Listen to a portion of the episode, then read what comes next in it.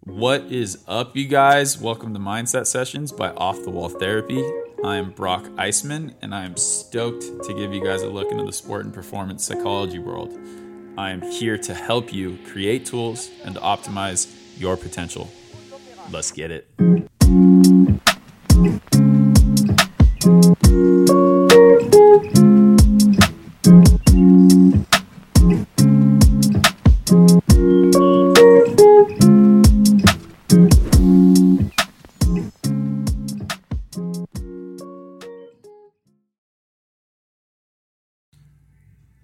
Trials you encounter will introduce you to your strengths.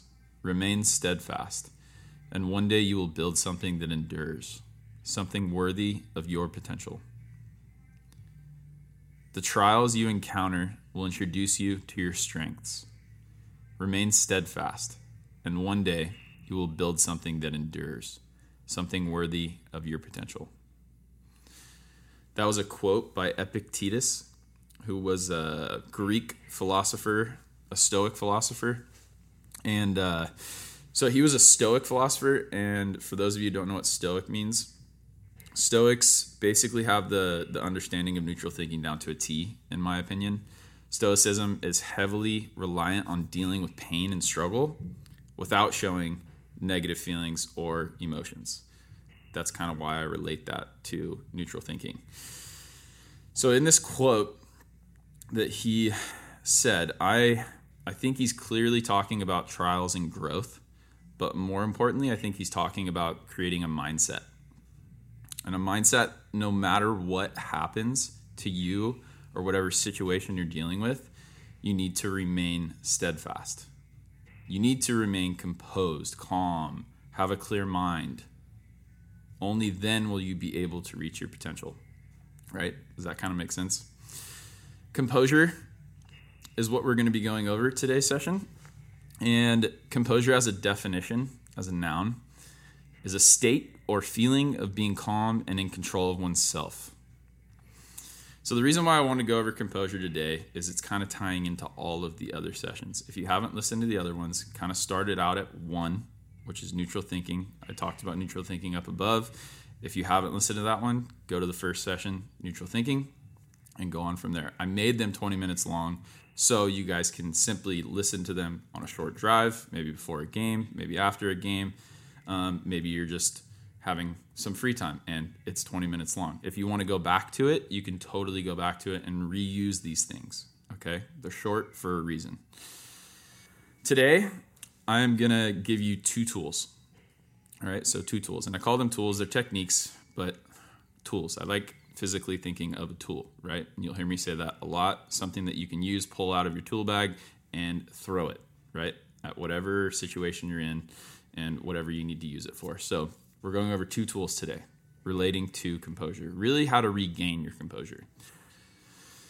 Those two tools are going to be the three R's to composure, and then I call them three R's to composure. And then the other one is going to be um, power words, right? So three R's to composure and power words. I want you guys to understand that when when someone's already composed, I want you to have the least amount of thoughts in your head while you're performing whatever it is that you're performing. Okay? So, have you ever heard of someone saying to you, and I want you to think about this. Have you ever heard someone in a situation they tell you stop thinking or you're thinking too much, right? It's a very common term. Very common thing for someone to say who obviously looks like they're thinking too much. These tools will directly help you. They'll help you with those types of comments and those situations that you find yourself in. So, on that thought, bear with me for a moment. How do you think less? You ever thought of that question? How do you think less? Even that question gets you to think more. I'm thinking about what I'm thinking about, what I'm thinking about, what I'm thinking, right? That's kind of where that thought track goes. If they tell you to think less, you're thinking about thinking, right? It's a brutal thought loop that I don't want myself in. I don't want any of you guys in um, at all, right? The truth is that the only time that you are not actually thinking is when you're dead. When we're dead. Now, assuming that we aren't dead, I want you to realize that to think less, ask yourself this question What is this thought trying to tell me? What is this thought trying to tell me? Recognize your thoughts, okay? I want you to recognize your thoughts, and I want you to focus on the thought that is going to help you, not the one that's not going to help you, right? So focus on the thought that is going to help you. The thought could be hard, maybe it could be easy, but I want you to ultimately find out.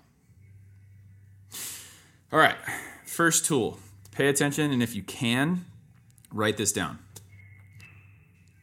You are going to make mistakes and you are going to struggle, but you need to learn how to stay neutral, and the three R's is simply a tool to get you there. Okay? Number one, the three R's. I learned this in graduate school, and no BS. It's good and it works, and it's very simple and it's very clear and concise. You guys can manipulate it slightly, but as long as you kind of understand what it is, find out how to use it and use it well. Okay? So the three R's. First R is recognize. Okay? And I'll explain all these. But the first R is recognize, and then it's regroup, and then it's refocus. So recognize, regroup, refocus. Recognize, regroup, refocus. Recognize is admitting to yourself that you did something wrong. So admit to yourself that you did something wrong. That's a recognize. Regroup. Create an adjustment, a plan of action. Regroup, create an adjustment, a plan of action. Refocus. Take a deep breath and just do it. Again, recognize, regroup, refocus. We got that? Okay. Recognize is the hardest part because we basically have to we basically have to have the awareness of something negative, something bad, and we need to call ourselves out on that thing. This is really hard if you only focus on the positive, but think neutrally and take the negative so you can learn from it. This is why you'll hear me say all the time to recognize. That's one of my favorite words. Awareness of the negative outcome so we don't keep making the same mistake over and over. Recognize basically means awareness. And I want you guys to be aware of the negative outcome so we don't keep making the same mistake over and over. All right, so that's recognize. Regroup. You'll find out that regroup is a little bit easier. It's something that commonly a lot of us will do. And it's something when something doesn't work out, this is where your adjustment is. Okay, so regroup is creating that adjustment. The regroup is basically the process. So keep making adjustments until you find out what works for you and don't give up. That's the biggest thing. Don't give up. Keep adjusting the process. That adjustment didn't work, on to the next adjustment. That adjustment didn't work, on to the next adjustment. And don't give up. Find out what works for you. That's the regroup. All right. And then refocus. Refocus is the time where you take a breath and you act on your adjustment. Refocus is the action part. So take a deep breath and just do it, right? Deep breath and just do it. Refocus is the easiest part because you're just doing the regroup that you created, okay? So recognize, regroup, refocus. You guys understand what the three R's are? Repeat it back to me. Okay. Recognize, regroup, refocus, Good. So again, we use the three R's to regain composure. Calm yourself by taking control of your thoughts. Three R's to composure. We got that? All right, cool. The second one, this is number two, second tool power words to help you regain composure. Basically, what a power word is is it's a word or it could even be a phrase or even a song or something you'll we'll get into that but it's said internally or vocally. So it's either in your head or you can say it out loud when dealing with a highly stressful situation or dealing with a negative outcome. These words don't actually power words don't actually have to mean anything at all but they mean something to you right? To you individually. They don't actually mean anything, but To you, they mean something, and for some reason, they affect you in a particular way that will help you, okay? These words will get you back to neutral. If you don't understand neutral, like I said, go back to the first session, number one, on neutral thinking, go back there and listen to that one right now. I can remember myself sitting at the free throw line during a televised high school basketball game. I was playing basketball in high school, and it was on TV, and we were playing our crosstown rivals. Um, I was sent to the foul line, and there was three seconds left in the game. We are down by one point, and I'm sitting there at the foul line, and I began to say these words out loud, kind of in a rhythm with every single dribble that I had. I'm sitting there at the free throw line, I'm bouncing the ball, and I go, You are with me. You are with me. You are with me. Now, for myself, my faith in God was where most of my power words came from. Want a cheat code? If you guys want a cheat code when it comes to athletics, believe in a higher power. But the the finishing part to that story is that I did sink the free throws, made both free throws, won the game, um, and it worked. And I was like, oh my gosh, that's awesome. I'm going to keep doing this. So another example of using a power word of like when I was hitting. I explain this all the time. So when I was hitting or on the mound, I would use this strange power word. It wasn't necessarily a power word, but I would use a I would use a random song. And this is why I include songs into my power words because this song it was like super random. It was off of a Geico commercial. Just a random Geico commercial. And I I would sometimes verbally sing this. Most of the time it would be out loud and maybe sometimes I wouldn't even know what I was doing. I was just singing it out loud and it was a song by Eddie Money. Um, it was I got two tickets to paradise. Pack your bags, we'll leave tonight, right? So that song, and I had to look up who that was by because I don't even know who it was by. I just know the words. I just know those words right there. I got them off a Geico commercial. It meant nothing to me, right? But it worked, right? I used to have catchers to like ask me all the time, dude, what are you doing? Like, why are you singing out loud? And I don't even know what I was doing right? But it worked for me. So that's like another example. Other examples that you could have when it comes to power words, and these are kind of what my athletes use. I'll give you a couple just so you can kind of think, have that thought track, right? So some of them say it is what it is, reset, uh, five, four, three, two, one. They'll count backwards. One of my athletes actually wrote that on his hat. Um, learn, calm aggression.